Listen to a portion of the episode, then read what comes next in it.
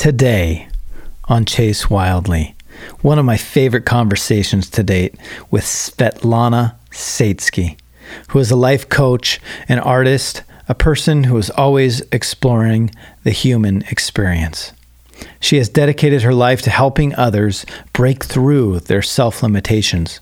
We explore the voices in our heads, the stories that we tell ourselves, and how to rewrite those stories into marvelous, heroic journeys that can become your life.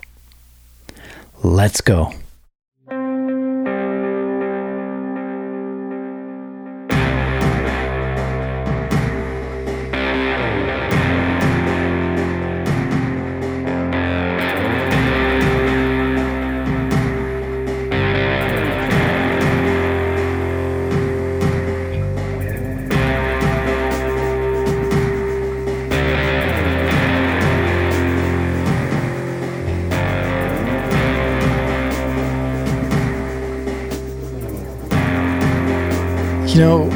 Do you feel about setting some intentions for this conversation? Love it. I would like I would like to set one intention, then I'd love to hear your intention for it. Mm-hmm. My intention is that we have a conversation in which we connect mm-hmm. in which we're really listening to one another and um, able to learn something in this experience. Mm. Beautiful. Let's see. I would like to set the intention of surprise. I want to surprise myself and yeah, just just have a new type of conversation because we've had so many beautiful and meaningful conversations already that I I want something completely new to emerge just organically. Yes. Mhm. Gorgeous. oh boy.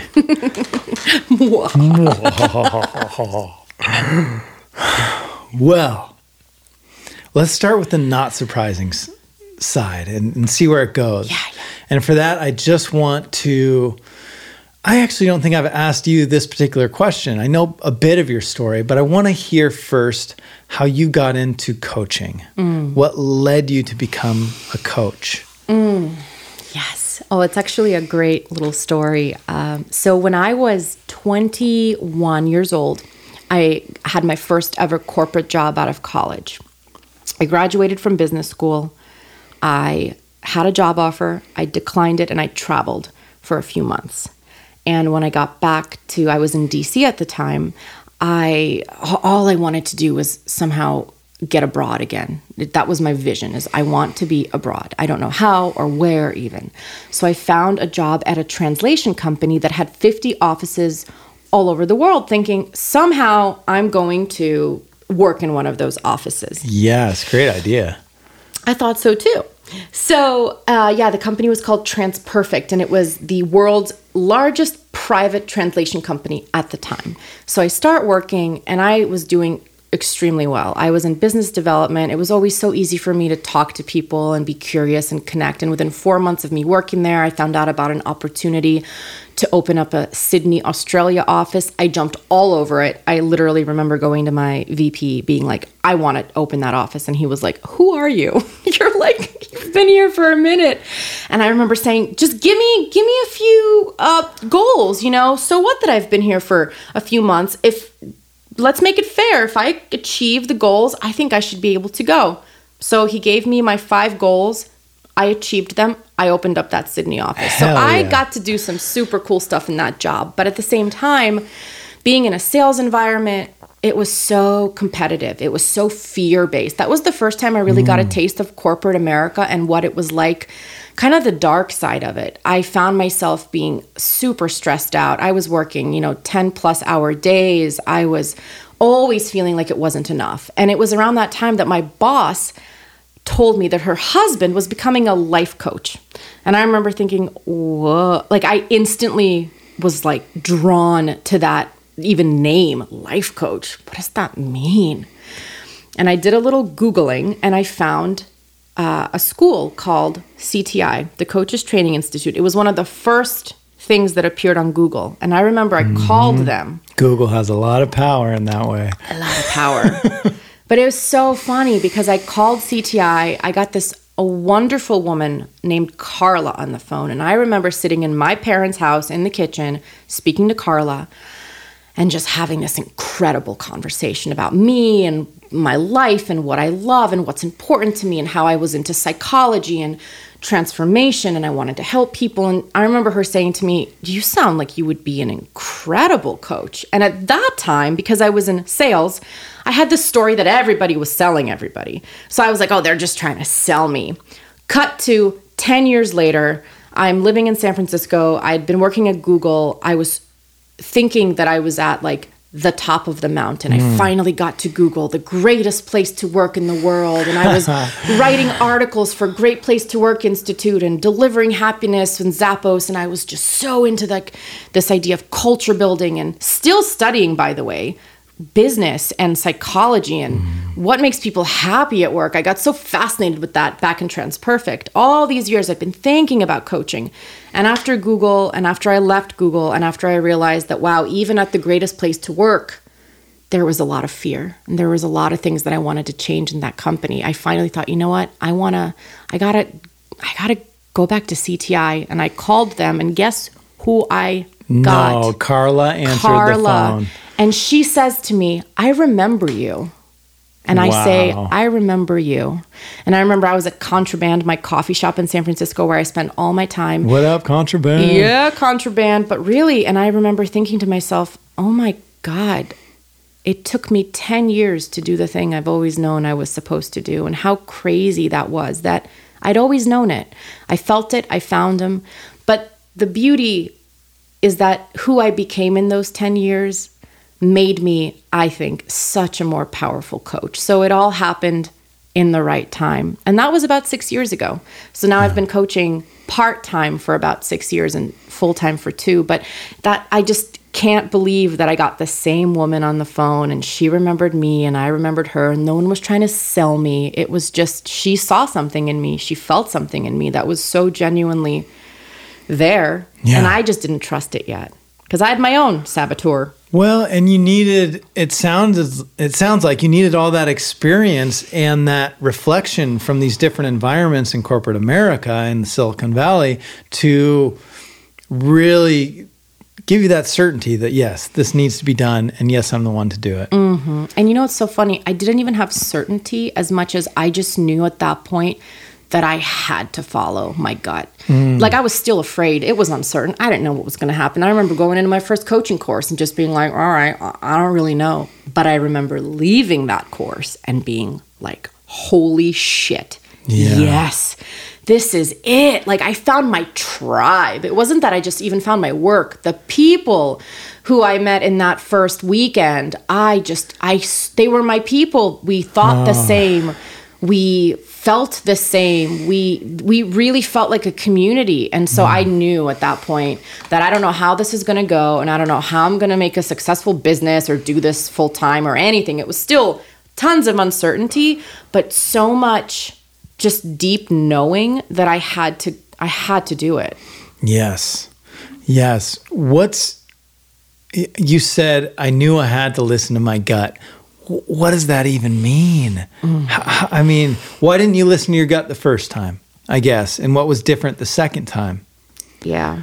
That's such a great question. I think I often think about what's even the difference between like when it's your gut and when it's just your head talking to you or yeah. when it's your heart and and how do you know where the messages are coming from and I still have moments where it's a little confusing, but mostly now I can say you know, how I know is a feeling comes and goes sometimes. You know, I feel things all the time. I get excited around different people, I get excited around different experience.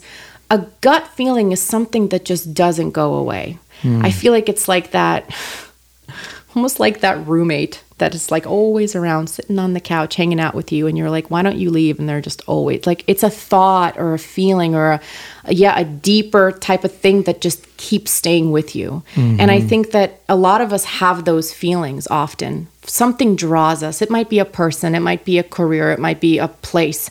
But we don't trust it for some reason. And the reason i didn't trust it when I was 21 was because I had a voice in my head that I hadn't understood, hadn't gotten to know yet, that was afraid, that was saying, You're too young to be a coach. How are you going to coach anyone? You're 21 years old. What do you know? Mm, and I yeah. listened to that voice as the truth because I hadn't learned yet that actually a lot of what the voices in our heads say is a lie. Yeah. yeah. When did you begin to learn that? Because that, I mean, that's a process that I am still in the midst of and, and a realization that I came came to just a couple years ago in the midst of of really deep depression, mm. um, and you and I really began a, a close relationship at that time. Yeah. But how did you come to that realization? Yeah, well, actually, it was through coaching. I think I always had a sense that wait a minute, maybe my thoughts are not the truth. Like maybe there's more, but I I didn't put context to it until I was in my coaching courses. And you know I believe it was a course called fulfillment all about tapping into this idea of your your kind of higher self or your captain or kind of whatever word you want to use this this idea that there is a part of us that knows kind of our essence our truth. And then there's a lot of other parts i like this analogy of you know, captain and crew. Imagine that you, as a person, are a ship. You are a ship that is sailing from one part of the world to another. And in order to get from one part of the world to another across the ocean, you're going to need a captain on the ship and you're going to need the crew. The captain needs the crew and the crew needs the captain. Everyone has their place. There might be a crew member who's the entertainer. There might be the crew member who's the chef. There might be the lawyer. There might be all these different characters that are really necessary. And yet, without the captain at the helm of that ship, you might steer into an iceberg, as we do in life, metaphorically. Yeah. Now, with this captain and crew analogy, also one of the members is called a saboteur. It's basically this part of our psyche that is mostly driven by fear. It's that voice that usually says something like, Oh, that's not going to work. Oh, I can't do that. Oh, I'm not smart enough. Oh, I'm not enough of this or that. Or flip side, God, I'm too loud. I'm too aggressive. Mm. I'm too fat. I'm too stupid. Whatever. And when I got conscious of the fact that, oh my God, maybe this is just a part of my psyche. That's not me. That's not, I thought that voice was me. I thought that was the truth, that I was too young and inexperienced. I really believed it. So for me, it was first learning this concept that, wow, there's just a part of me that, by the way, thinks it's trying to protect me. That saboteur fear comes from a really natural place of like, we have fear for a reason. You know, back in the day when we were running away from tigers, we had real reason to be afraid. Yeah. Now we still have this almost conditioned response based on fear, but often it just, it does steer us off a cliff. There's a mm. little hint of truth usually in the saboteur. There's something, I call it the 2% truth, that, for example, I was a bit young when I was first interested in coaching. And so there was some part of me that knew that maybe I need more experience. But telling myself, you're too young and stupid to do this, that wasn't effective. That just tore mm-hmm. me down and made me feel right. Just terrible. So that's when it really started to shift. I got to know my saboteur. Mm. I named her Regina, like the mean girl from the movie Mean Girls. She was this totally just mean and kind of just nasty, insecure girl who always had something really just, yeah, just mean to say to me. Whenever I got excited about something, she'd come in and be like, no, that's not going to happen. Mm. And I think I've listened to her my whole life thinking that was the truth. That was wisdom, or that, that was, was wisdom. That was truth within you. Yeah. And I can let me tell you, the biggest shift in my life has been realizing that that is a lie. It's just not true. I don't have to live guided by fear. I could live guided by inspiration, guided by curiosity, guided by mm. love, uh, adventure, knowledge, whatever, but not, I don't want to live based on a voice of fear. Yeah. And like you said, there was this realization that you are all these different things together, that you're all these many different pieces, all these people on the ship. Mm-hmm. And I think that's beautiful because when you can really visualize it, when you can see the quality of each one of those people, you can a have compassion for the little fearful saboteur part of you and learn to listen to the more inspiring you know curiosity or a creative part of you Absolutely. I think one of the most beautiful aspects of getting to know your crew is appreciating it's like a kaleidoscope. I like to look at it as a human kaleidoscope. All the colors are beautiful and they're all necessary. The, you know, I have a crew member who I call upon for business ventures and a crew member that I call upon when I'm on an adventure because she's super just like crazy and does anything and isn't afraid. There's there's so many parts of me and I think tell me if you can relate to this, but I've often been so confused by, gosh, but I'm like super shy sometimes, but then sometimes I'm super outgoing, and sometimes I'm really adventurous, and sometimes I don't want to do anything. I just want to lay in bed. Oh, How yeah. can I be that same person? How am I the same person when I feel so differently in so many different situations? And yet, that's helped me understand like, oh, I can be all of it and none of it. Yeah, well, I can totally relate to that. And my experience with that was one of total resistance. And what I mean by that is I really didn't like that I couldn't trust myself. Mm. And what I mean by that was my mind or my ego or some part of me really just wanted to pin down, okay, Chase, who are you? Make up your mind who you are and stick to it and stop fucking around. And that part of me that wanted to just pin it down didn't want to allow all the paradoxes that exist within me. And and so I found myself fighting myself in all these ways. Mm. And it took a lot to come around to accepting that and seeing that it's a beautiful thing and that it's a gift um, to have all these nuanced, different, contrary parts. But it can be maddening, it can be confusing unless you can step back and see it not all as you, but as a part of you. I love that word paradox that you bring up because I thought about that too. I was just like, I am legitimately the biggest paradox. How, how can I be the most shy and most outgoing person I've ever met? Hmm. Also, for me, this really came just just this became a huge thing when I experienced a huge bout of depression about 5 years ago. You know, I'd kind of experienced a little bit of it throughout my life, but never something that like felt like a tidal wave that knocked me over where I completely became incapacitated. I mean, I went from being the most sort of vibrant person I'd ever known to not being able to get out of bed. And that's Right. literally something that I would like when I heard about those cases, hmm. I sort of had a judgment. I think I thought, oh, well, those people like aren't trying hard enough or something. I, mm-hmm. I never understood. Right. They need to watch another Gary Vee video yeah. and just hustle a little bit. or harder. meditate, you Yeah. know, go to yoga. Oh my God. And and it was so scary. And that's when I really thought, oh my God, this is me now. Like, and that's what scared me so much, thinking, oh, I'm now this really depressed, sad, pathetic person. And hmm. The the beautiful thing now and why I'm so grateful for all those moments, those long moments that I had in that space is I got to know a part of me. I call her Lucy. Hmm. And she's always been there, but she's never really gotten the microphone. I never got to know the little sad, scared girl inside because, frankly, I was told to be strong. I, I grew up in a Russian Jewish household. It was like, you got it, and we're immigrants, you know?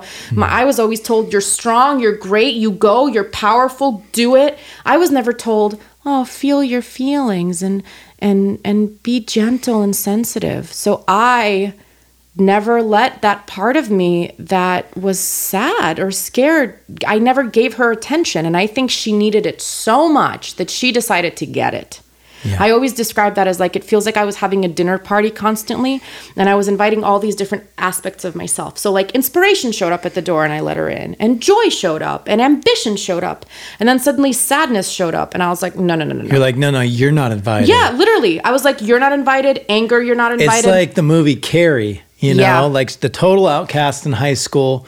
And then she goes buck wild and everyone's going to fucking pay for yes, it. Yes, they came. They showed up. Depression, anger, jealousy. showed up at the door, knocked down the fucking door, took everyone hostage, put bandanas around our mouths. We couldn't speak, and they took over the fucking dinner party. And we were all sitting there tied up. And the only thing that I heard for a good year was that depressive, sad, confused, angry. I hated the world. I didn't understand. I didn't want to be in the world anymore.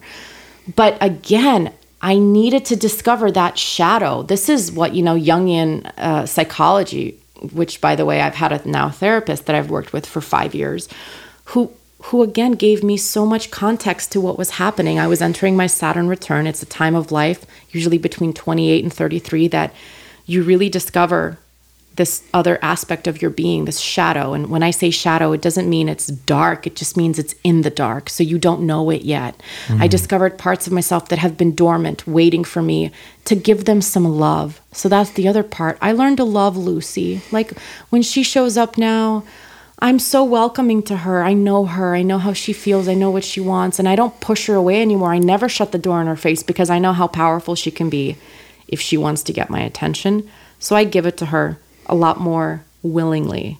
And honestly, the more I do that, the less she seems to come around. Mm, what does that look like? What does it look like? Let, let's talk about that process because I think this is a process that I've gone through is acknowledging my sadness, is acknowledging these things I thought I wasn't allowed to feel and certainly not allowed to express growing up. And and so now it, it is about okay what's the new relationship that i can have with this part of myself? So how does that actually manifest to you? When how do you see lucy coming or how do you experience that coming? And then what do you do with that? Mm. yeah you know for me i uh, i'm someone who like i'll wake up in the morning and i'll instantly tune into like oh okay how am i? Usually it takes me a good hour to be fully awake. So i so so I, I definitely feel, you know, Lucy shows up as I, I have lower energy. Hmm. Uh, I I have this sort of irrit- irritation, like everything irritates me. Everyone irritates me. Hmm. Like everyone and everything. The way people speak, what they say. I'll go outside and I'll I'll notice people are kind of frowning. Like I just see the world as sort of ugh, there's like a, a, heaviness. And the thing is, it, it happens sometimes absolutely for no reason. It's not only triggered, like sometimes in life it makes sense we get a little sad. God forbid, you know, someone dies, someone gets hurt, someone, you know, something, we see a really sad movie or hear, like there's things that can trigger feelings of sadness or anger. And sure. sometimes it just comes like a wave. I, I really love this metaphor of it's just like you watch the ocean and some waves are just really big and some are small, but they keep coming. And for me, my emotions have always just been up and down. I've been dealing with this my whole life. I just never really understood it. I was always sort of fascinated. I read journals sometimes of myself. For the past 15 years, I'm saying the same thing. Now, again, I have more info and experience, so it makes so much more sense. But Lucy, just when she shows up now, also, like when I get a little down and when I feel sad for no reason, I usually just like hug myself. I'll put on like a warm sweater, I'll make some mm. tea. I'll I have this cute little couch that I have in my apartment. I'll like snuggle up with a blanket and I just like love on myself a little more. And that is so much better than how I was first showing up when it came around, which and was just, how was that? Yeah. Oh, it was just like fuck, what's wrong? How do I get out of here? Yeah, go get away. Out, get out. Go get out. away. I don't want you. Why are you here again? I want to be happy. Mm-hmm. I want to be good. What's wrong with you? Oh yeah, what's wrong? What's wrong with me? It's like God, judgment and fear mm-hmm. and just oh, and irritation with that part. Um, where I, you know I tried to go out for example like if i sometimes I, I i'm an ambivert. I love people i need people and sometimes i need to just be alone. I've also embraced taking time and just being by myself. Nothing wrong with that. I don't force myself to go out if i'm not in a mood. If lucy is hanging out with me yeah. all she wants to do is sit on the couch maybe with a friend and sort of just be there talk cry drink tea. I don't want to be out with anyone, mm-hmm. you know, and I allow myself to have that time. I don't make myself, I don't believe in forcing. You know, there's a quote that says, when you fight with reality, you always lose. I don't know who said it, but I love it. We Yeah. fight with our reality so hard, and then we're wondering why we're in that friction. Yeah. I think I think everything that we've touched on so far is a way of saying that part of maturing, at least in your life and I think in my life too, has been about learning to listen to a language, learning a language that's already there, which has to do with our body, which has to do with differentiating the voices in our head that come to us. Um, and, and all these signals that have always been there, but I had yet to learn how to speak with them and how to listen to them.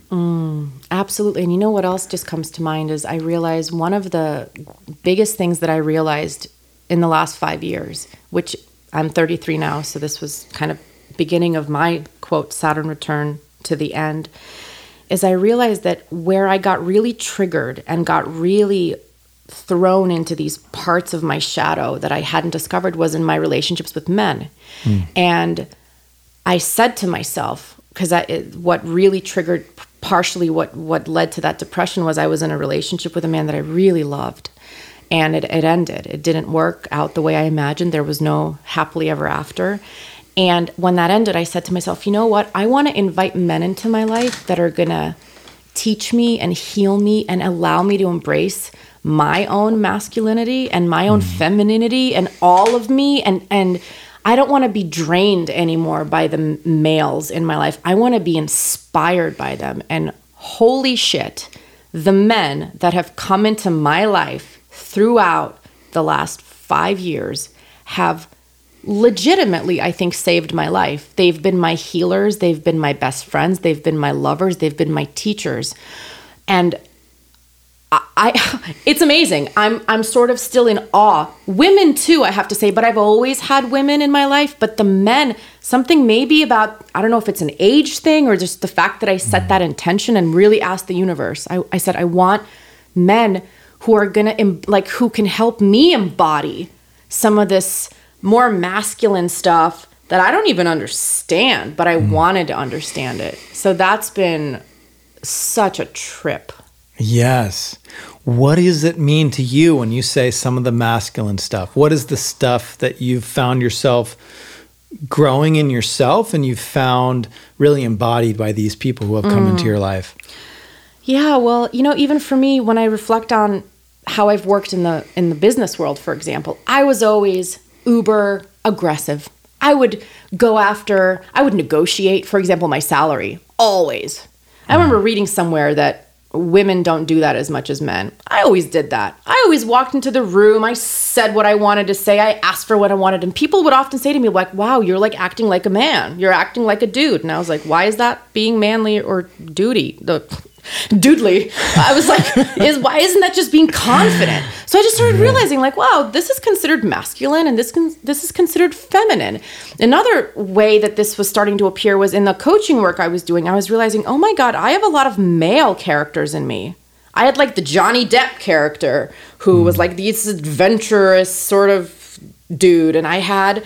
Uh, I started realizing who are these men in my life. I, I ended up meeting a Dharma teacher who just changed my life. He was the most incredible spiritual mentor, but he was also Russian and really funny and kind of ridiculous. And just the you know meeting a man he was a bit older than me also so he had experience there was my one of my dearest friends robert who was just like I always say he taught me the meaning of love, right? Like mm. I just started realizing, man, I like so much about these men who are appearing.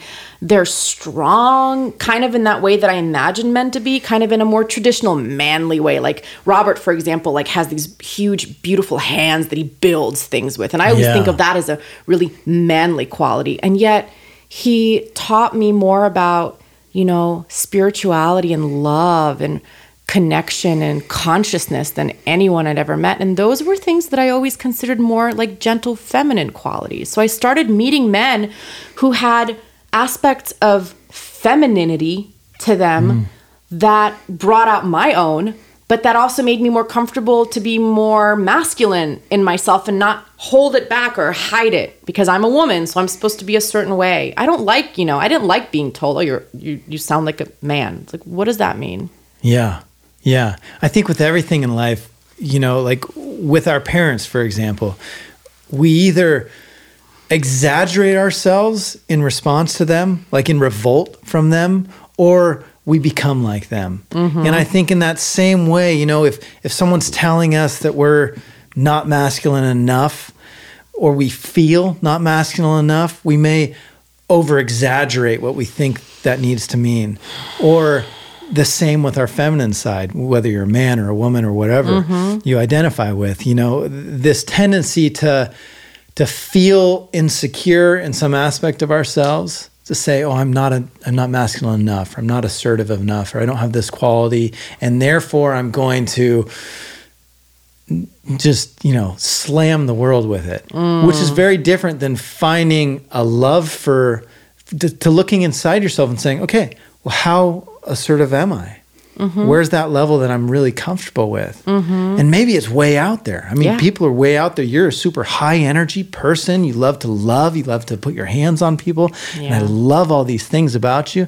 But we're also very different in a lot of ways. I mean I, I sort of have this l- little more low key energy, you know. Yeah. But it's been a process to sort of find that. For a lot of times, I Mm-hmm. I try to be even more. I try to be even more manly and more powerful and more assertive, and that did me and everyone around me a disservice. Mm. So I think your reflection of your life of a calling in these people, I think that's really cool that you did. Just setting an intention of hey these are the type of people universe that I want in my life.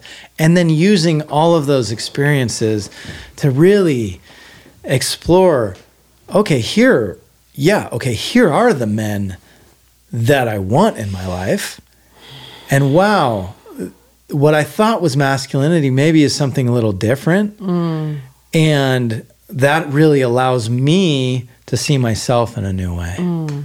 I love discovering that what I thought was masculinity is actually a lot different. I mean, we are that again coming back to the kaleidoscope of humanity. I mean, I just sometimes as a woman, you know, you just want a man's perspective. You know, like if you're dating someone and you're having things come up in your relationship, sometimes it's just nice to have like how often have we talked about like, Gosh, oh, yeah. just- I, I mean, I really let's acknowledge that. I think we come from different universes just based on the fact that you're a woman and I'm a man. Yeah. At the same time, we have so much in common Yeah. and are universally the same light, you know? So, it, yeah, there's nothing more to get that validation from a woman in my life is so important in so many ways. Just the perspective hey, I'm having this problem in a relationship. What's going on? What am I not seeing? Mm, yeah, and that's amazing. You know, it's funny. I I've had not y- y- yes that I have attracted these very amazing men and partners and friends in the last 5 years, but I've had a lot of close male friends my whole life. A lot of my best friends actually were men. That was another reason that I was so curious about my own quote masculinity because I was attracting men a lot of the time, just platonically too. And I had a best friend in college named Kenny, and we would just, you know, sit and smoke cigarettes and drink coffee on the stoop and just talk about life. And I loved being able to tell him about these guys I was dating and ask him questions. And he'd always, you know, give me a perspective that I just didn't think about. I just didn't imagine that he processes that way. And I did the same thing for him with his girl questions and problems. And so I've always loved, again, it's just another perspective. We are all mm. so similar, and yet we are different. Women, men, different types of women, different types of men. Again, we're all differently tuned into different energies within ourselves. And depending on where you are in that spectrum, you're going to have a completely different perspective on everything. So it's so cool to share it and hear it. Especially, I'd say, I really value those platonic relationships because when you throw sex into the equation, it does change things. It mm-hmm. just, I think, more emotions get heightened. There's just a different, I don't know why, even I'm so curious. That's another thing that's fun to explore with men is like, what happens when we throw in intimacy and vulnerability, not even with sex, but just in general in relationships? Why does that change things so much? Mm-hmm. Because both of us are maybe not tuned into our full selves and our masculine and our feminine side to be able to even show up lovingly. Yeah. Well, I mean, my theory on that is that intimacy, right, which sex is maybe one of the most intimate acts that we can have with another person in this world, is intimacy is really just getting closer to the mirror, hmm. is seeing yourself closer. So you get deeper into that shadow. You, mm. you're going, you're literally going deeper into the shadow. So that's when that little demon of jealousy who's on your ship too comes out from below deck and mm. possessiveness comes out from below deck. The things that aren't often there because regular life doesn't ask of them much. Mm-hmm, but mm-hmm. then sex comes in and gosh don't even get us started on the historical weight that we carry of you know all the tragedies around sexuality um, different kinds of mm. bigotry and rape and Yeah. you know thousands of years that that epigenetics is now showing us we bring these things from our parents and ancestors. You know so you, you get closer to this mirror that then shows you these demons that are lurking there mm. and makes everything scary or bigger or something else than what it was the moment before you you had sex with this person. Yeah. And also, I think what happens is when you have that mirror and you see yourself, if you haven't done the work to really see yourself before, it can be really overwhelming. Like now, I'm mm. being reflected even beautiful things about me. Someone looks at you with those amazing eyes and loves you. If you don't love yourself, that is, you literally don't know how to receive that kind of attention, and that freaks people out. that can be terrifying Yeah, to have I've that kind of attention and love shown on you. Yeah. Because it's a light. Love is this enormous light. And all of a sudden you're on stage, and if you hate yourself Yeah. or parts of yourself, and now they're just brilliant in front of the crowd, is how Mm-hmm. it can feel in that moment, right? You're, yeah, scared or resistant. Yeah. And Other that's why it's so come up? powerful too because it can it really can transform like Mm. if you let's say, you know, like one of the things that I love about people that I love is their quirks. Like the really like some of their stuff that they probably don't really love, but I'm like, "Oh, but that's what makes you so weird and special and I love it." And I know that when people have loved my quirks or weird parts, at first I was like, wait, why? Why would you love that? I don't love that. But it's it's helped me transform my own relationship to parts of me that I haven't loved before. I think that's why mm-hmm. love is so powerful and that's why being seen, allowing yourself to be seen is one of the most I think brave things, both being seen, you know, physically, emotionally, intellectually, creatively, to share your art with the world, for example. I mean, even doing this, like to Yeah. put your words into the world, to to really just be naked like that is scary because mm-hmm. then it's like, well, what are people gonna think? And we're all obsessed with what people think about us. Oh, yeah. So that's a whole other thing. Is like how I think shifting the relationship to that has been a really big thing for me and in people who I see. I think it's sort of like going from a youth to adulthood. I think is partially about shedding some of that attachment to really not giving a shit what people really think of you. But that's easier said than done. Sure, way easier said than done. But I think you're absolutely right. That's an enormous aspect of it because you- can do all the work in the world, but if you're afraid to, and all the work in the world of figuring out who you are, that's great. But if you're afraid to go out and show the world that, you're still going to be living in this angst because I, I think part of the meaning of life is not just to expose that to yourself, but then to give yourself mm. to the earth and to community, whatever that is, whatever you unearth there. Yeah. Well, that's why, honestly, that's why I love coaching as much as I do. The more I've gotten coached and the mm-hmm. more I coach, I think the biggest thing that happens for people consistently that I see, because everyone has different goals and dreams that they're going after, but I think what I've gotten is I am so much more comfortable with who I am, all of me, all the the light, the shadow, the dark, the weird, the the, the talent, the, the mess. And the more you become comfortable, truly rooted, grounded, and this is me, this is the way I mm-hmm. am, the more I can show up in the world and share and be and love because I'm not putting on a show so much to be loved. I'm Yeah. just sharing, being, and trusting that who loves me loves me. It's like that Rumi quote I love who you seek is seeking you, or what you seek is seeking you. I really trust that. I feel like the right people, the right opportunities are looking for you just as much as you're looking for them. And it's when you have that synergy that it's like that magic moment, but you have to be aware to not miss it because we miss moments of magic all the freaking time. Yeah. And that is sad. That's so sad. I mean, every moment has has the opportunity to be magic if we're looking at it through that lens, or if we're just paying attention, mm-hmm. or if we're living with gratitude. Oh, yeah.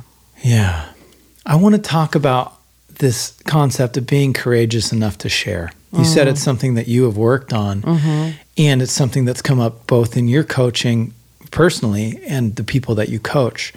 I mean, you take this however you want it, but how, how do we attack that as individuals? Me, for example, I would love to share more, you know, and, and I have my techniques. Um, how would you help someone, or how have you helped yourself to share more?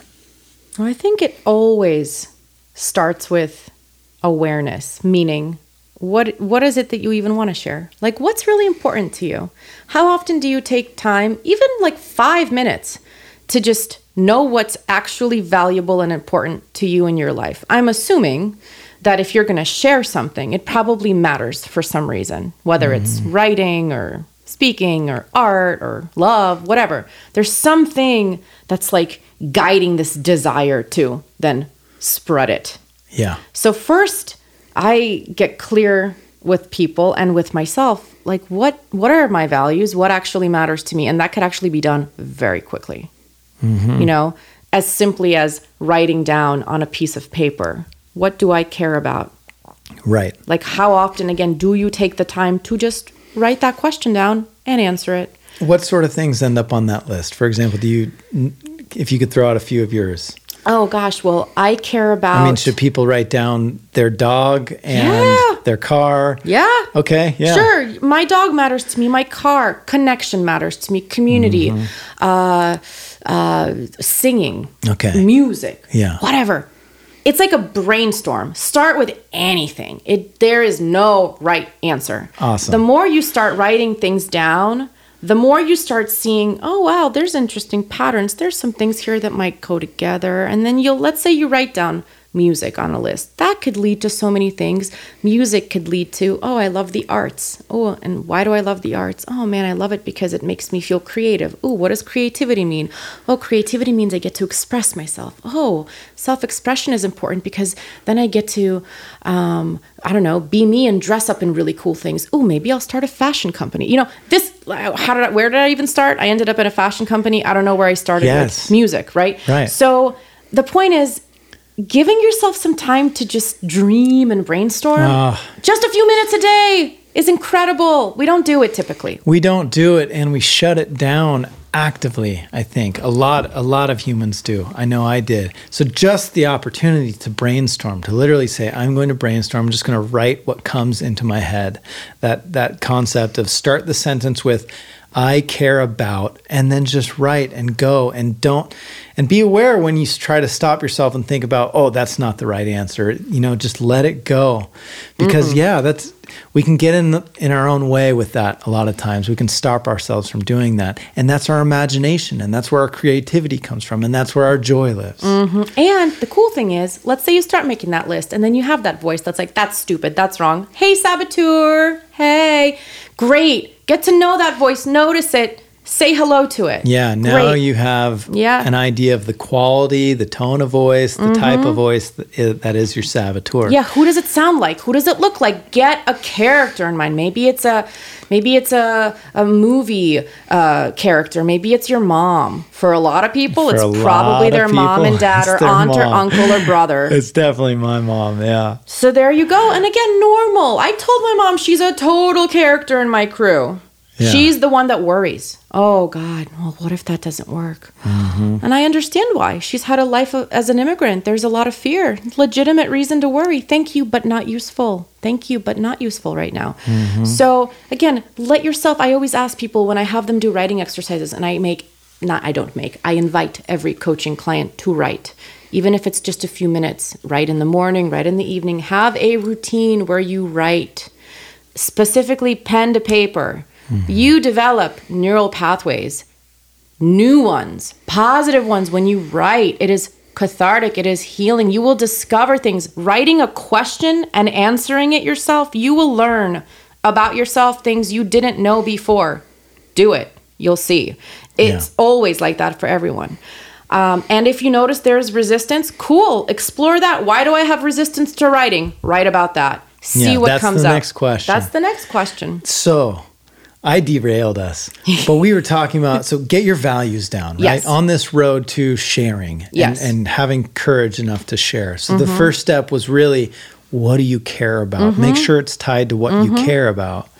Okay, so that's the first step. Once you get some clarity around what you care about, I think the next thing is actually don't be so attached to whatever it is. Choose anything. Choose the first thing that you see on the paper that gets you kind of excited. It's kind of the Marie Kondo uh, joy uh, uh, Sparks effect. joy, What, yeah. what, what just gets you kind of stoked? Maybe it's the Yeah. music or the art. Cool. What have you been kind of wanting to secretly do that you haven't done? Mm-hmm. Everyone has something. If they really tune in, I don't care who you are.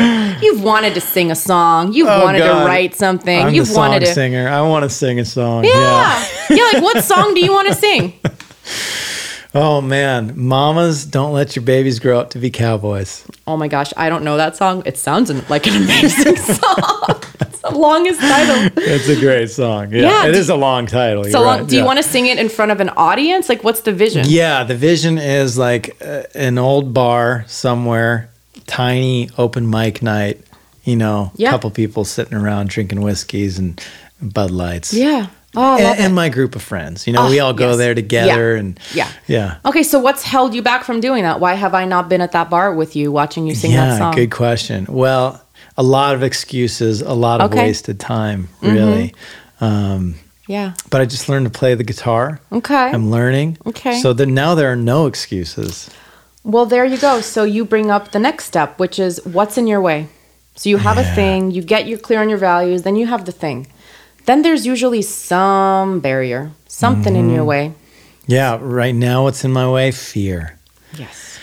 So fear. Okay, I'm gonna screw up. You're gonna screw up, Chase. You're gonna Yeah. make a fool of yourself. Yeah. This this total terror of embarrassment Mm-hmm. and shame that for some reason would feel like the end of the world. Even though now that I'm saying it to you, would obviously just be something we laugh about at Yeah. worst. Yeah, totally. So that's actually I'm curious, if you tune into that fear, just like for a minute, let's do it. Yeah. How does it actually feel? Like where does it show up? Yeah, it's right in my sternum, and it's just this squeeze. It's wanting to fold into that Mm. Contraction. point, the contraction into that point. Yeah. yeah, So your sternum is right between your your Just- belly and your heart. yeah. Just Right? below that your heart, sort Yeah. of right where the rib cage comes up into that V. Totally. Yeah. So these two chakras, sort of the belly and the heart, this is, you know, the power and the and the feeling and the love. When that contracts, the next chakra up your throat is where you actually communicate. It's where your voice gets into the world. So when that contracts, your energy completely stops moving here. Well, yeah, and that's that's also your diaphragm. So I imagine Mm-hmm. your voice is yeah. is totally restricted with that contraction. Absolutely. Yeah. So, and you know, it, that's the thing. Sometimes you have to actually sit with that fear to feel it, to realize, oh man, I don't want to feel this anymore. Like I'm choosing to stay in this place.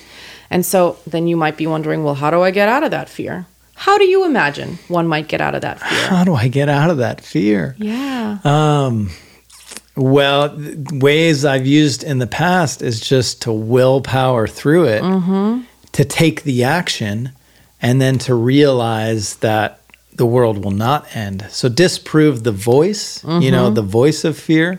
Um, but in the past, that hasn't really acknowledged or helped the scared part yeah.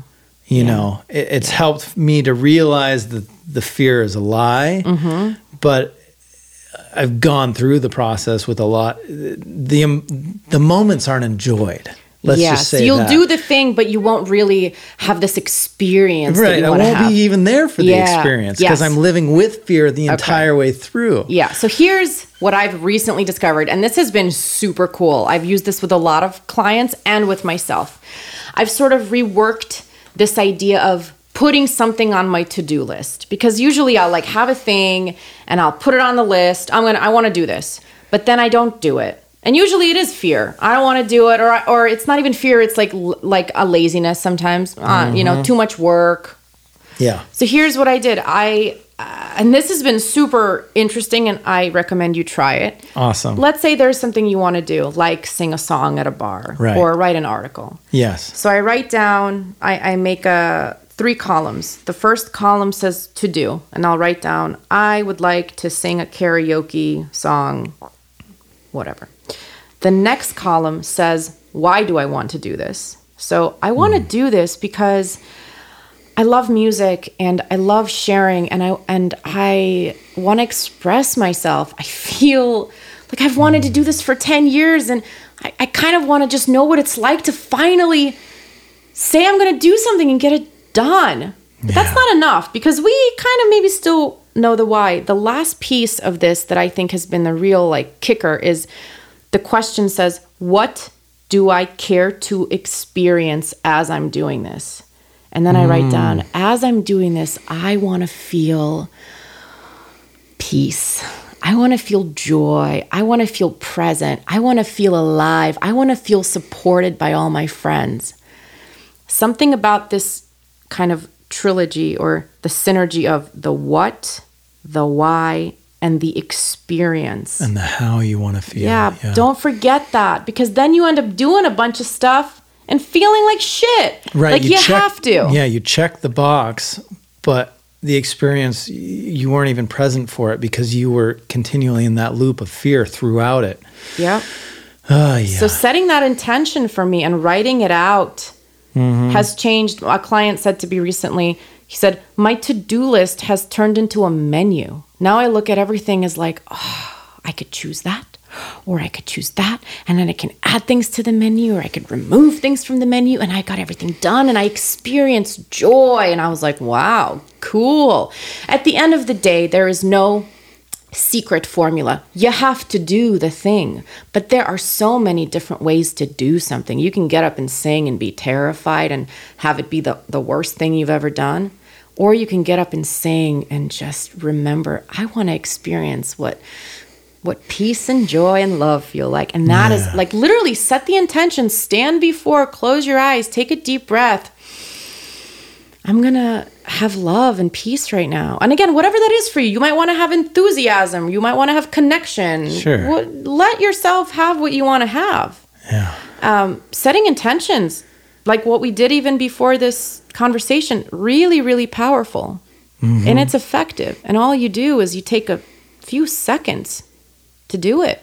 It's incredible how much some of the most powerful stuff that I've ever learned is the most simple stuff that Right. you could ever do, but we Yeah. don't do it. We don't do it. And these are incantations. This is the magic of being human, I think, and has been forgotten long ago and discredited. But to say, to simply state the words to yourself, I would like to experience this as joyful, or I would like to learn something and I'm open to learning something in this dialogue. You know, those that's an incantation and and your whole being will respond to that. I've found that in my life. Um, and it sounds like you found that in your life as well. Yes, and another little tip for when you write things down, I always write things down, even things I haven't done, as if I have already done them in gratitude. Oh, I like that. Tell me more. How's that sound? So, What for look like? example, if I want to grow my business next month and Mm-hmm. get three new awesome clients, I'll write down in my journal. I am so grateful for the three incredible clients that I met this month. They are the best and they found me and it's the it's going great. I write it down as if it's happened. And let me tell you, I used to have this sort of full moon ritual where every month on the full moon, I would write this letter to the universe in gratitude in advance for all the things I was going to create.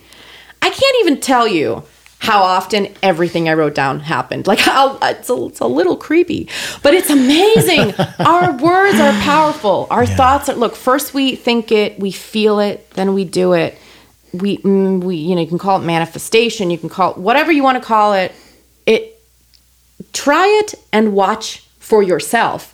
But when we write things down on paper and gratitude is so powerful. Yeah. we already believe it. You have to you know they say I, I heard this recently from a brilliant coach and leader. She said before you become a leader, you have to be a leader. Like you already have to be that person and then you become it. So if you feel like you want to be a writer, start saying you're a writer. Right. You want to be an artist Well, and believe that you're a writer. and believe it too. Yeah. Yeah. Even if you have the voice that says, no, you're not. Okay, thank you. I hear you you. haven't published enough pieces. Mm-hmm. You, yeah. You're a liar. You're a liar. I say that. Okay, Re- Regina now knows she's a liar. So she doesn't even. the thing is, after I've told her kindly that she's a liar about a million times, she stopped. She's not as loud anymore. Yeah. She just knows it. Yeah. Well, she knows she's been heard and she recognizes, okay, you're right. Mm-hmm. You're right, Svet. You Yeah. got me. You got me. Oh, man. That's great. That's so great. Yeah, it's really beautiful. I mean, again, what it is really is again, it's a developing of a of a more co- cohesive relationship with your own self, which I do think is life's work. I really respect and am drawn to people who take the time to invest in their own selves. Really, you know, the one person you will always live with for the rest of your life is you. You will be your roommate every single day that you are here on this planet. And imagine having a roommate that sat around all day telling you you were a piece of shit, that you suck, that you can't do anything. What's the point? You would kick that person out probably very, very soon. But when it's yourself, you trust yourself. I read that sort of in a book mm-hmm. called The Untethered Soul by Michael Singer, who is like Gorgeous one of my book, ugh, mentors. I loved that book. And I remember reading that thinking, oh my God, that's so true. If I had a roommate that talked to me like I talked to me, that I would have never lived with that person. But you listen to yourself as if you're a Nobel prize winning. You, yeah, you listen to that part of you yourself Think you're as right. Yeah. No, no, no. So that is for every man, woman, child, every person out there, stop listening to that nasty roommate in your head as if that is the truth. That is simply not. That is just a conditioned fear based response based on some beliefs you've developed probably earlier when you were little. Yeah. And it's, I think it's really, really smart. My vision for the world is that everybody could take the time to, you know, get counseling to understand the why and also do coaching to understand the what and the how and, and to work towards those dreams. I think another part, again, about coaching that is the secret sauce to all this that we're talking about is the accountability. Mm-hmm. Sometimes it's just really helpful, not sometimes, all the time, to have another person on your team who gets to hear you and champion you and say, okay, by when are you getting, by the way, Chase, by when are you going to be singing your song at that bar? Because I'm ready to be in the audience. and what kind of coach would I be if I let you off the hook right there without setting some sort of deadline? Because the Yeah. point is, I mean, you want to just have that dream forever or you want to actually Do get it. done Yeah. By when? by when 2020. By 2020. so by january 1st 2020, 2020. Okay. Yeah. And how will I know that you would have done it? There will be a video of this. Mm-hmm. I want to Or be you will invited. be Excuse there. me. Yeah. Thank you. Video. I want to be there. Okay. See, that's the other part. By when and how will I know? I want to know. Yeah. Well, and we can hold each other accountable in this way. Mm-hmm. You're a coach, but we can do this as friends. and we and people should do this as friends you know i mean that's the beauty we can all we're all coaches we're all teachers in fact our greatest teachers are usually the people people who trigger us the most you're going to learn the most from from some of those difficult things that happen in your life and if you see everyone as a me- messenger uh, my dear friend robert always says this uh, get the message, forget the messenger. It's like everyone is messaging you something all the time, every day, every moment. We get so caught up in the messenger. Oh my God, the person. Yes, that's true. There's a person there, but there's a message there. Are you getting the message that's coming through?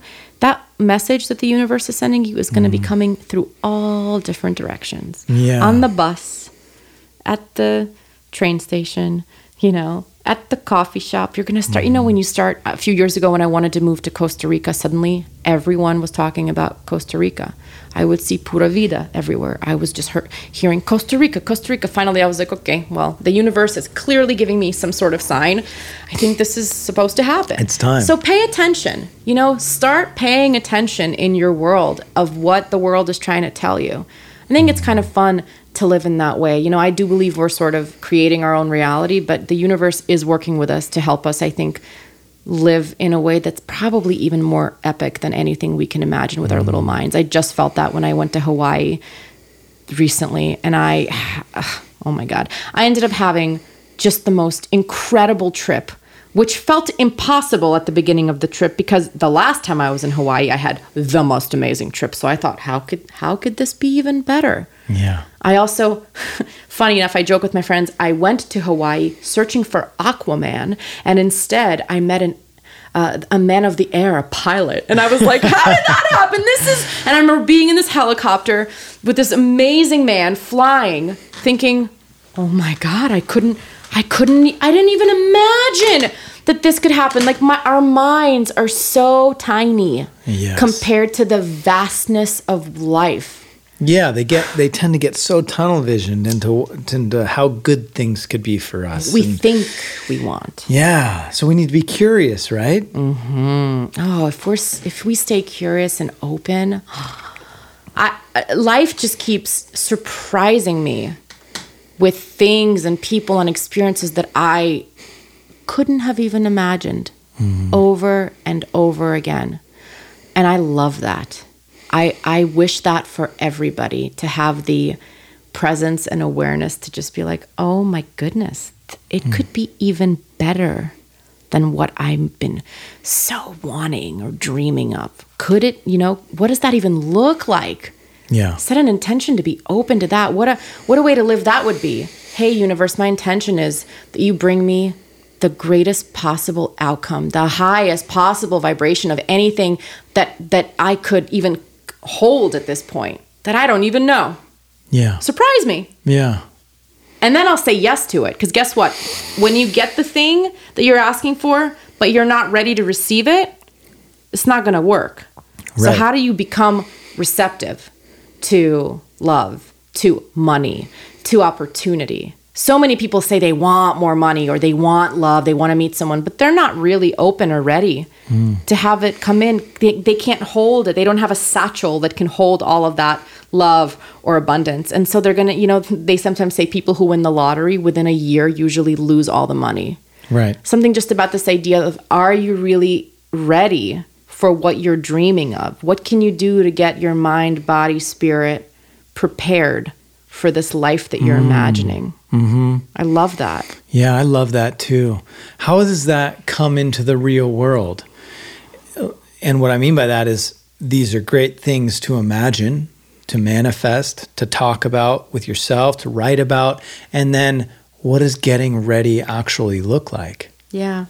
Well, so for me, the place that this most resonates, the two places. One is in my personal relationships. Like I, for example, have had this vision of this amazing partner that I wanted to meet, mm-hmm. right? This Yeah. gorgeous, beautiful man who's brilliant. And I see him running his own really meaningful company, doing big work in the world and and having a really just beautiful physique for example. So I started imagining this person and I thought, okay, what kind of partner would that man deserve? Who do I want to be and show up as so that I am a really beautiful match for this incredible human I'm imagining? When I looked at some of the ways I was living and acting, I thought, well, I'm not really taking such good care of myself. How am I honoring my body? How am I mm-hmm. honoring my business? Because I want this really successful person who runs their own company really well and is really beautiful and fit. Am I doing those things? I wasn't. So, Yeah. how am I going to attract the thing that I'm not being myself? That literally doesn't make sense. I wouldn't want someone who's not like these things I'm imagining. So I started doing those things, but not for him. I realized actually I want to be that person. That's when I realized a lot of, and this is something I've learned in my Jungian psychology with my therapist, is that often we are drawn to people and specifically of the opposite sex who remind us of our own masculinity if we're a woman. So I keep attracting men who hmm. keep showing me in little pieces of the man inside of me, of the mm-hmm. masculine energy that I want to cultivate. So when I met this pilot, for example, and I heard about his 21 years as a combat marine pilot and what that took, the amount of grit and emotional strength that it mm. took to do that job and the honor that he seems to just hold, I thought, I want to be more like that guy. Yeah. It wasn't about I want that guy. It was I want to be more like Rob. I want to be like that guy that has that strength and ability and commitment. Um, when I look at you know anyone in my life, I just think, oh, that's a little puzzle piece of what I honor and what I want to be like. So it's like everyone is a reflection of different parts of us. Again, that kaleidoscope. Yes. And and I think that's what's really beautiful is often we meet people to show us parts of ourselves that have been dormant that we want to awaken so that we become more whole and that our range expands. Oh, this is brilliant. This is fucking brilliant because I think you've given a great example and I think it's it's something that's been talked about a lot women gaining their masculinity. And I think the same sort of imagination needs to happen for men or people who identify as very masculine is that that feminine needs to be healed, needs to be evolved, needs to be grown into the motherfucking goddess mm. that they think they're searching for in all the women that they want to sleep with or have or possess or be with or you know whatever. This idea that you need that man or you need that woman is just the reflection of in most cases i mean yes relationship is vital to life but in most cases that's an insecurity about that undeveloped or unacknowledged part of yourself i think. Mm-hmm. And i think for men that's a hard concept to say oh i'm going to develop the goddess within me. But you know i've heard this story so many times from many women. One of my favorite authors pam houston has this whole story of her life and she wrote this book called cowboys are my weakness. Hmm. And she talks a lot in her in her talks that i've seen about this search she was on in a sense very much like you for this certain type of man this cowboy. Where was her cowboy? Hmm. And one day she realized i'm my fucking cowboy. Yeah. And she bought herself the ranch that she wanted the Yeah. cowboy to have and she bought herself the horses that she you know and and so you really do you have to go on that process of saying well where's the goddess? What what's the energy of that goddess or the traits or the type of life that goddess would create for me? And i'm going to create that shit for myself. And then that goddess who has that is probably just going to show up on my fucking doorstep. No, it's so true. When I realized this, I oh my gosh, I remember when I tuned into like, oh my god, I am that man that I'm searching for. What does he need? I started taking jujitsu classes. I start I got myself a samurai sword. I mean, like I I started getting into my body. I started climbing. Like, I realized, oh my God, like, this feels great. And when I'm already doing all those things, of course, I'm going to attract someone who's probably in that same energy. Yeah. And it's fun. It literally fed a part of me that wasn't getting fed, just like Lucy. The depression wasn't getting fed. The masculine part that was there and is within all women and that feminine part with within all men and again we live in a world unfortunately where still like these conversations are starting to happen more and more mm-hmm. thank you to you and people like you who are actually bringing them to the world. But men have not been invited to tap into their feminine, really, you know, and it's about time because it's beautiful. It's just as important. One is not more important than the other. We need both. It's the yin and yang, it's the masculine and the feminine. Truly, we. Uh, there's beauty and strength and power in both. Mm-hmm. But when you don't know that aspect of yourself, you can't connect as deeply like, as a man, without tuning into your feminine side, you cannot connect as deeply to women. Or any human. Or any human. I mean, or men. Yeah. Frankly. You know, it is some of that softness and some of that gentleness that comes with more of that feminine energy that allows men to love each other so beautifully. Mm-hmm. And that is so beautiful to witness, by the way, seeing, mm. you know, the men in my life uh, connect and love and support one another in such a gorgeous way.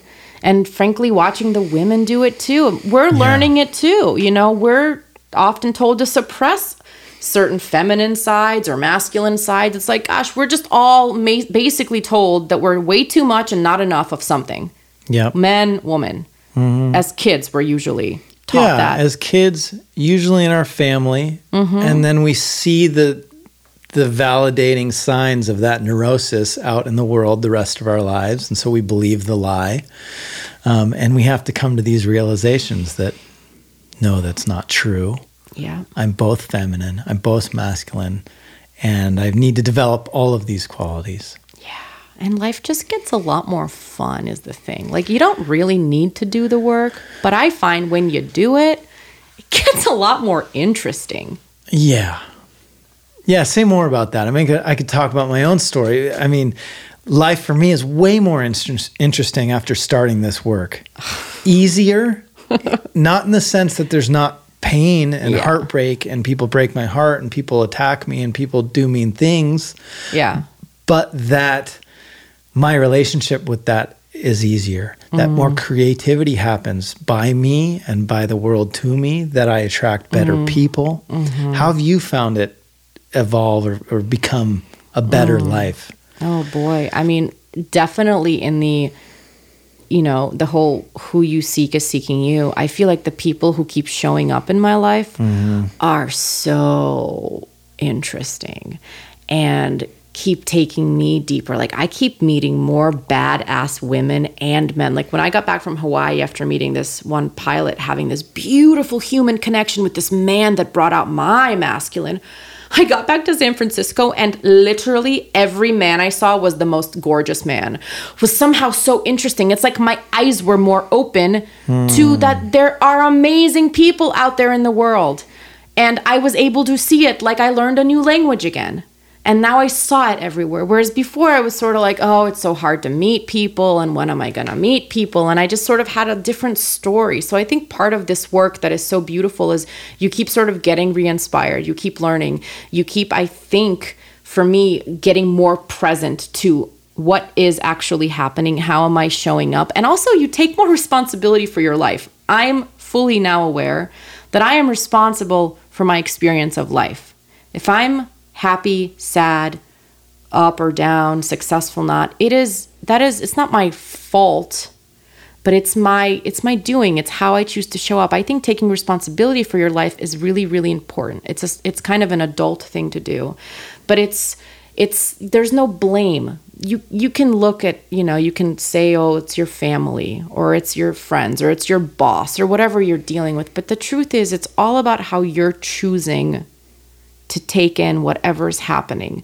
The more you own the power that you have to actually have a perspective, I always look at it as perspective. It's like if you were taking a photograph of something. If me and you both had a camera and we were looking out and uh, onto a vista, and we were to take two photos, they would never be the same. If we were to switch the lenses on the cameras, they would be completely different again. Everything that we see, we see through a lens. And our lens is made up of so many things. It's made up of every single thing that's ever happened to us, everything we feel, how we're feeling that day, how we're feeling in that moment. So, literally, there is no truth, there is no reality. It's just what you see. And the more I tune into that, sometimes it drives me a little crazy. It can get very like overwhelming, like, oh my God, what's real? But when I mm-hmm. really ground in that, I think, oh my gosh, wow, I can legitimately create my reality at any moment, depending on my mind and how I think about something, which is why I think it's so important to take care of your mind, to Yeah. do things every day that really honor your mental health, your physical health, your body, your, you know, I call it mental wealth because that is the most abundant thing you can have is a solid grasp of your mind, making sure that your mind is feeding you and not depleting you. I think so many people struggle these days. I mean, we're in a mm. time of crazy amounts of depression and anxiety and we're mental struggling health issues are rising, and yeah, for men and women, and it's it's exhaust. Look at the world that we live in. I mean, I understand why that's happening, and yet it is in our power to take care of ourselves. And I think it's daily. It's these little daily routines, these little daily observations, this ability to first acknowledge the thing, whatever it is. And sometimes, again, it's very hard to acknowledge when you're in a rough spot. We don't want to acknowledge to ourselves that we're really sad or we're feeling like a failure Yeah. or we're confused or whatever. But it's like the first step to getting out of prison is realizing you're in prison. If you mm-hmm. don't realize that part, you're not getting out. Once you acknowledge it, there's just things to do, one step at a time. yeah, yeah, one step at a time. I wanted to ask a question about coming to the understanding that what you see isn't actually truth. Mm. In, in my perspective, from my perspective, it requires a lot of humility or being humble to acknowledge that. Ha- have you found that as well? And what I mean by that is we it's easy especially in relationship, especially when we're thinking about other people in our lives Yeah. to think that our experience is in fact truth. Sure. And to get out of that requires some shift, some acknowledgement that the world does not revolve around us. I say this to clients all the time. I say, if you're going to make up a story, why not make it a really interesting story? Because mm. the truth is, if there is a truth, is that, in, at least in my opinion, is that everything is a story. You're just making it up.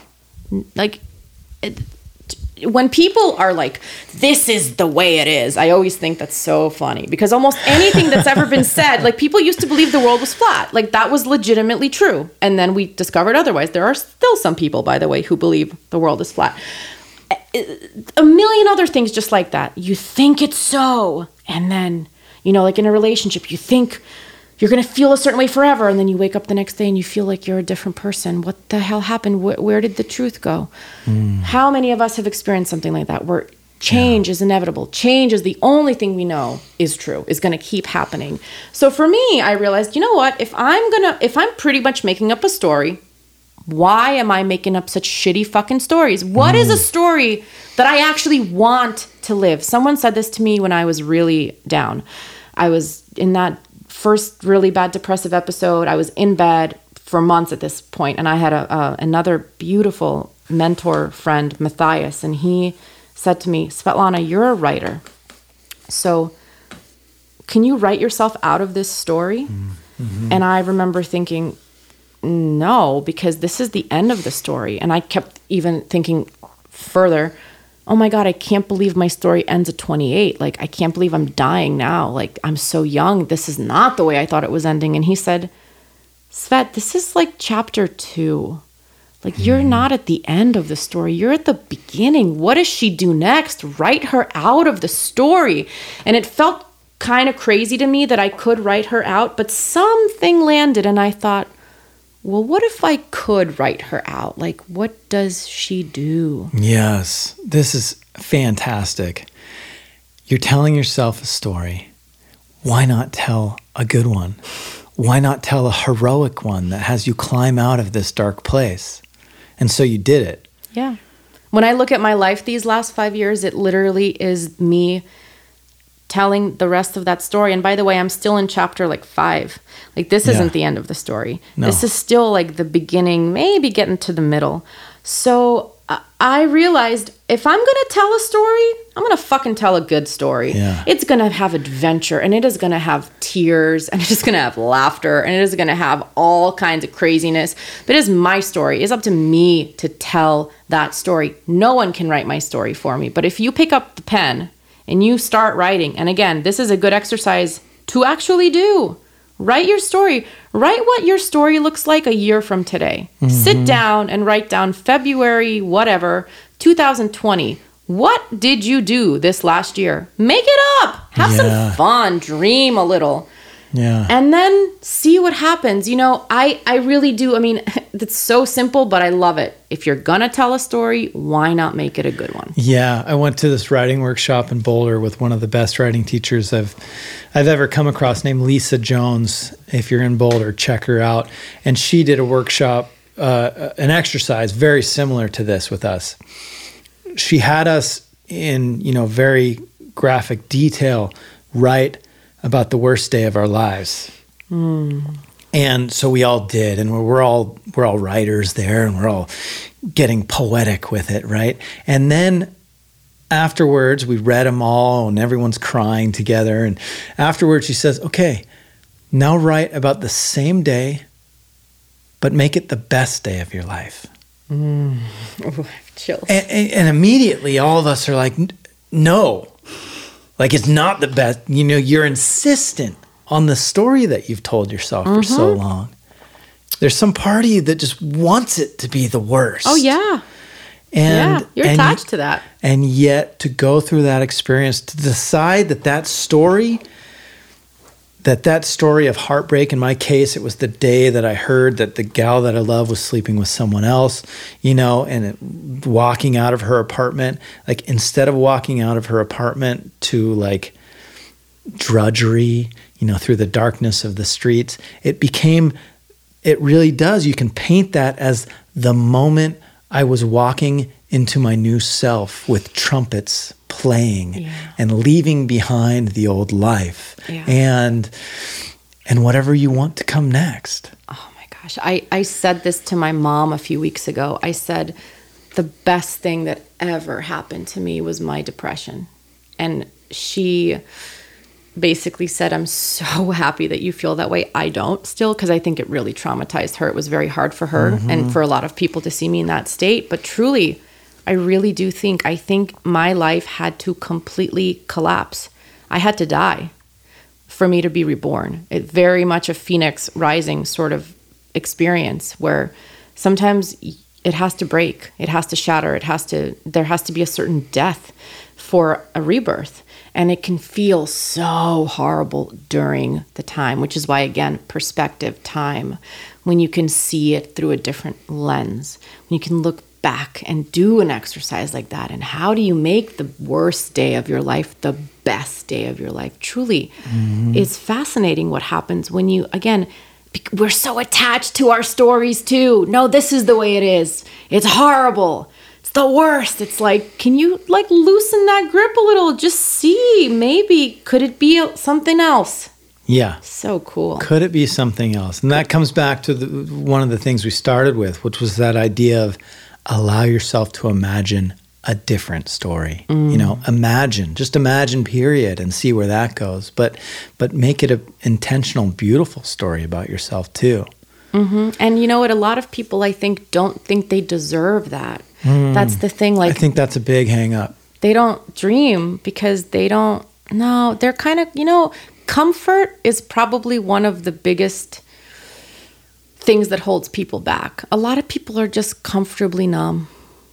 They're just they're just it, they're comfortable enough that they don't really want to do the work. This work, by the way, transformation is a bitch sometimes. It hurts. It is I think easier for a lot of people to just stay kind of in a sort of eh, Yeah. And that does make me sad. It makes me really sad. And this immediately makes me think of one of the reasons I wanted to start to do this podcast because what I felt missing in my life was the support around that process. Mm-hmm. You know, and in direct contrast to what tribal societies had before, where the entire community would come together around this hey, we're all getting together and we're going to kill your old self, mm-hmm. okay? And then we're going to celebrate the fuck out of your new self and welcome you into the tribe of adults or, or whatever, or give you a new name to celebrate your new you. Yeah. You know, there's something gorgeous about that that we don't have. So we're all doing this alone. Like if you're courageous enough to start down this path and do this work, it's going to be terrifyingly hard and difficult. And and we don't have great networks of support around it.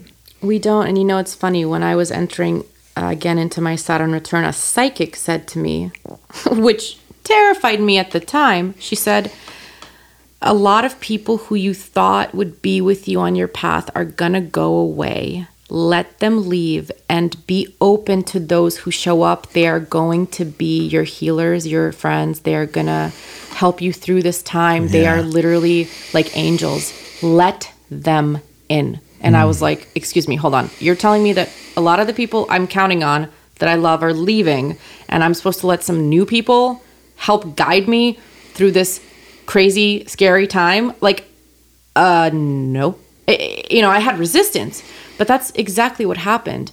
And that's the thing.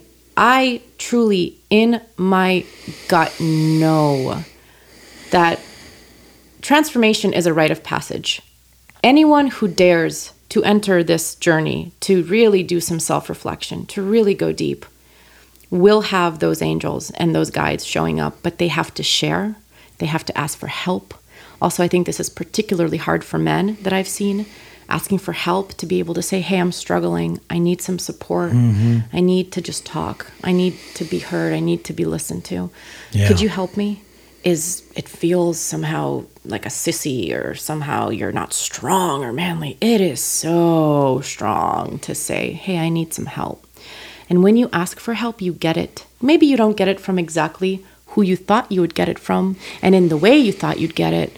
But I once had, I was on a bus and I was having a terrible day and I was crying.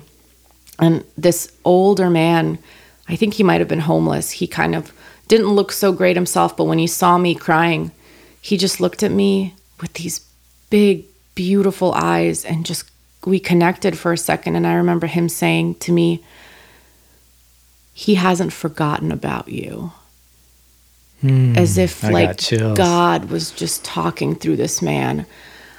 And just that moment of just being seen by that random stranger on the bus healed me. Something in me felt like, okay, this aloneness that I feel right now, I'm not. He saw me and he told me that he hasn't forgotten about me. It helped in that moment. In that moment, that person was my healer. It wasn't my best friend who was busy at work. It was that random stranger on the bus who really made a difference in my life. He has no idea what he did. He was just talking Yeah. but it changed my life. I will remember that moment forever. So that's the other thing. Don't forget how powerful you are. A look, uh, a kind word. Uh, We can all heal each other. We are all healing each other. You don't even know how many people you're healing through this who might listen to this and maybe something resonates and changes their life. Because also, we don't tell people so often. So I love to tell people how much I appreciate them. Like, thank the people that help you. Tell them. I always feel like if I was to die today, which I don't know I won't because who knows what's going to happen, I want everyone in my life to know how much I love and appreciate them. That makes me feel complete and whole. And especially after going through dark times, now even more when I have positive, great, happy, energetic times, I don't take that for granted. I'm like, anything can shift at any time. The tide can change. There could be a rip tide. There could be a tidal wave. I don't know how I'm going to be surfing tomorrow. Right now, I feel good. But thank you. Thank you for being my fellow surfer. Thank you for being my friend. Thanks for giving me that smile. Thanks for mm. talking to me. Thanks for the hug. You know, I don't take it for granted. That's beautiful. So imagine a world where we all thanked each other all mm. the time for all that love Yeah. or for all the tough stuff. Thanks for calling me out. Thanks for the tough lesson. Yeah. Thanks for showing me that I'm insecure there, that I have a trigger there. Mm. Thank you for showing me my shadow. You've given me the chance to do this work that is now preparing me for the next amazing relationship that I'm going to have. Thank you to mm. every lover I have ever had. I hope you all hear this and just know I am so grateful for all those heartbreaks, all that all that just pain because it has made me so much more loving than I ever was. Yeah. So great. Hmm. Now I can say that. Maybe last year I would have had a different opinion. Well, and maybe next week it'll be harder to say that. yeah who knows but but in general that's sort of my Yeah. attitude is i'm like you know what i thank the ones that help me and i thank the ones that hurt me because they are helping me in some way any pain we feel is just a trigger it means something in us still needs to be worked out Yeah. so cool thanks for helping me see that Thanks for helping me see that. And I think just saying thank you Mm. in any moment when things are hard are a great way to immediately shift the perspective. Not that the pain will go away anytime soon, but your resistance to it may change. Mm. You'll say, just force yourself. I force myself to say thank you, even when I don't even know what I'm grateful for in the moment. Mm. I just say thank you. And it's like that when you said if you write down the question, you'll learn what the answer is for yourself. And the mm-hmm. same thing happens for me when I'm in a dark moment and I say thank you without knowing what I'm thankful for. By the end of that day, I know what that was trying to show me. Mm-hmm. And then I am actually experiencing gratitude for it. Mm, absolutely yeah it's again it's the whole be that be grateful before you necessarily even feel grateful. Yeah. just just pr- try it on again. You're going to tell yourself a story. If you're going to choose something why not choose gratitude? I mean of every i have you know i have a lot of tattoos that i've designed. I've put them on my body as sort of uh, mantras and reminders for me. And the the first two words that i got tattooed were inspiration and gratitude. And i remember i had this epiphany one day when i was i was you know in a really rough place and i kept looking at the words are on my wrists which is a really kind of funky place to have these tattoos because a lot of people slit their wrists when they're kind of in that dark place.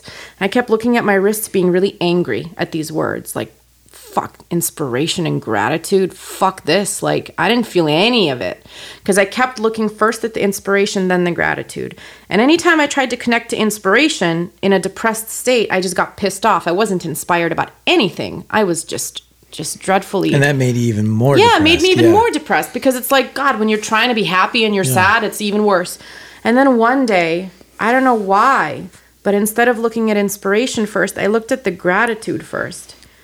And I just thought, well, fuck, what can I, am I grateful for anything? And the only thing I could think about that I was grateful for was that I could breathe. I mm-hmm. thought, okay, well, I'm breathing. I'm grateful I can breathe. I'm, I'm a, like, I'm alive. It hurts to be alive, but there was something I could be grateful for. I, there was nothing I could be inspired by, but there was at least one thing I found gratitude for. And something shifted then. I realized, oh my God, I've been trying to walk through the door of inspiration into gratitude, and that was wrong. Gratitude's the door. Gratitude is the door through which we then find inspiration. And that mm-hmm. shifted everything.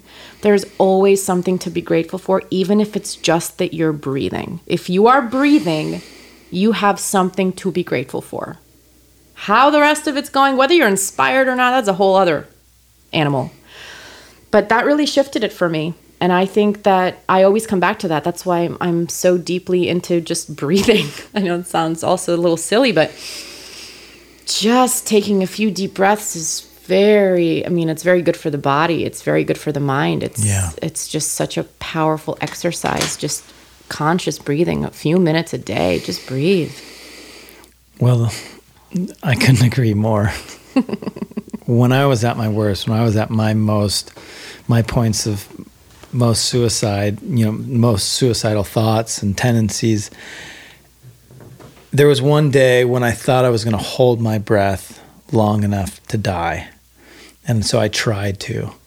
And um, it was in that experience that I began gaining some some more gratitude for this thing called breath. Hmm. So that's a beautiful reflection of what's the simplest, tiniest thing that you can be grateful for. Because there's always something. And that always something is the miracle itself that you are breathing. That some part of you, without you thinking it, urges you to breathe. Yeah. When you try to hold your breath as long as you can, there is a part of you that will fight for that next breath. Yeah. No, and that, you know, when I was feeling suicidal, something that really shifted my view, and I'm so grateful for my friend who happened to say this to me. I was telling my friend Phoenix, who is one of just my mentors and loves of my life, I said, Yeah, I, I just don't know if I want to be here anymore. And, and, you know, a lot of people would be like, oh, don't say that. That's, I didn't say that to a lot of people because I was afraid I would really freak them out. And it was scary to say even to myself. But I, I shared this with her, and her response was, okay, so are you really done? Like, are you, she was like supportive in a weird way. She was like, mm-hmm. she was just with me. She said, okay, so are you really, are you really ready to, to leave? And when I really, when someone just said that to me, like, are you really ready to leave? Some part of me said no, even though a big part of me said yes. So that was another reminder. And I feel like for anyone who might feel suicidal or who might have a voice in their head saying, I don't want to be here anymore, I want to die, that is actually very human. It's very normal. It is a part of our psyche, the death instinct. It's another Jungian, I forget the actual, like, there's a Latin term for it, but we have it. it. It means a part of us wants to die. A part of us wants to die and transform. It's not doesn't mean we actually physically want to die. So a part of me was so fed up with myself. I wanted to die. But another part of me didn't. And I heard that voice at that moment. And just hearing my own self say, "No, I'm not ready to leave." gave me enough of something that I needed to just hold on until I knew how I could stay. Because I didn't know at that point how I was supposed to stay, but I knew I wasn't ready to leave. So, what did that mean? And so, that's another reminder of don't only listen to one voice.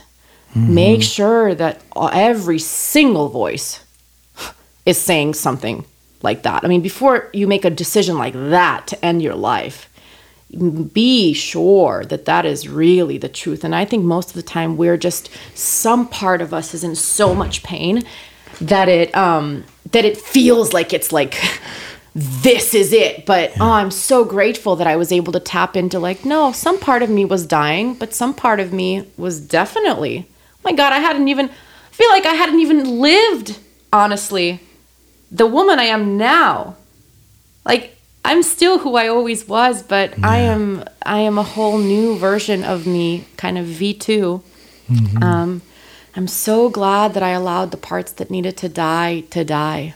Mm-hmm. I really am. You know, like that chrysalis, it's like when the caterpillar goes into the cocoon, it actually melts into this soup.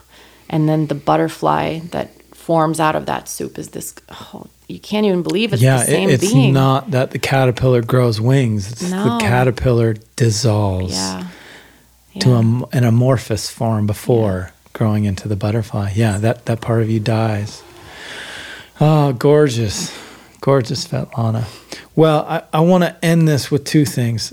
First, I want to say that as much as Svetlana and I have been excited about talking about all the things that we do to feel great, you know, we both struggle all the time with all of these things and have so many hard days and um, I'm so grateful that you're in my life because you have been our our pen pal ship, and now when we call each other and FaceTime each other from across the world, mm-hmm. um, has become just a support, and, and you've become part of my tribe that helps through this process. Oh, I feel the same way. Truly. Thank you.